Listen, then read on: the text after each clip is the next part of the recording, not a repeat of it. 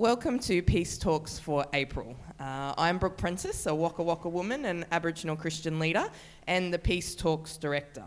Uh, so it's wonderful to be able to welcome you all uh, here tonight. And for those of you that are new here tonight, Peace Talks is a monthly event held here at Paddington Anglican Church on a Thursday or Saturday night during each month. And peace stands for political, ethical, artistic, and cultural engagement. So, what better night to hold a peace talks than when the federal election is called? and for those of you who somehow missed it, Australia will be going to the polls on Saturday, May 18.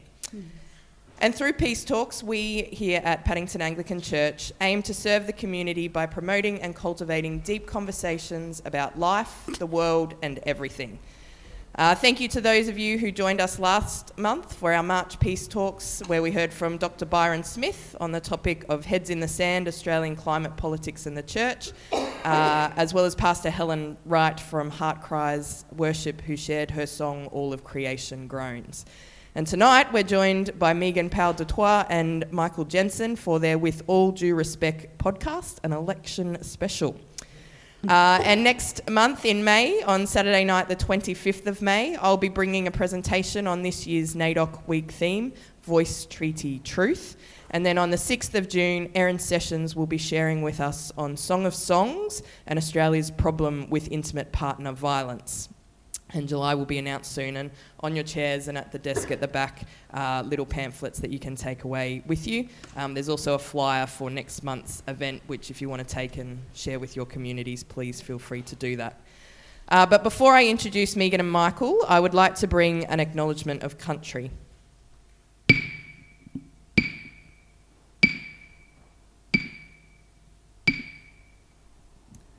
I would like to acknowledge the traditional custodians of the land on which we meet, the land of the Gadigal peoples of the Eora Nation, and I pay my respects to the elders past, present, and future. As you walked in the door, hopefully you um, saw our acknowledgement of country plaque here at Paddington Anglican. And if you missed it, if ever an Aboriginal person walks into this space, we'll usually always immediately see it. And many Australians incorrectly believe an acknowledgement of country is political. Many Christians have unfounded theological concerns regarding acknowledgement of country. For me, acknowledgement of country is personal and public. Even as an Aboriginal person, a Wakka Wakka woman, I know I am a visitor to these lands, the lands of the Gadigal peoples of the Eora Nation. They have been and continue to be stewards on behalf of our Almighty Creator. Acknowledgement of country for me as a Christian is a prayer, a prayer of thanksgiving to God for placing the Gadigal peoples here. Creator Spirit taught them the Creator's way, who the Creator is, how to care for creation, and how to live in right relationship. The Creator marked out the boundaries for them and for their neighbours over 300 nations of Aboriginal peoples and taught who their neighbour was and how to coexist with their neighbour with the deep seated cultural value of hospitality.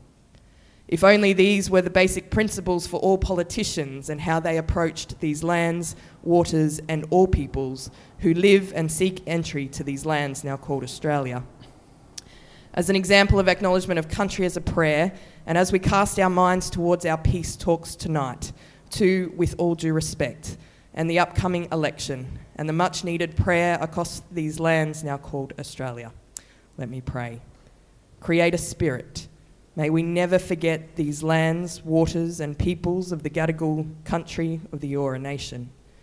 We grieve the practices of past governments, stolen land, stolen wages, stolen generations that still affect the present.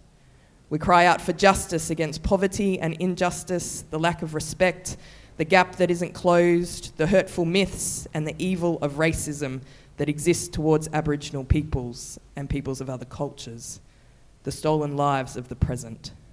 Guide us all, non Indigenous brothers and sisters, side by side with Aboriginal brothers and sisters, in praying together for change, sitting together in pain, standing together against injustice, and walking together in truth and justice. May our acknowledgement of country, of peoples, of nations, of elders, bring healing and hope in these lands now called Australia.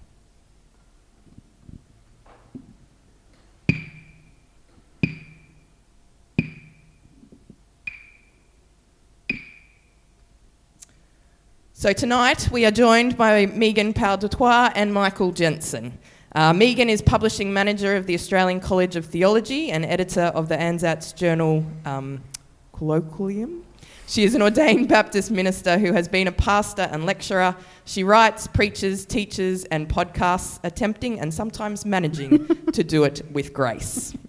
Uh, Michael is the rector of St Mark's Anglican Church, Darling Point. He's written some books, including My God, My God, Is It Possible to Believe Anymore? His doctoral thesis was on martyrdom and identity, and he taught at Sydney's Moore Theological College for a number of years. And so, would you please welcome Megan and Michael, and with all due respect.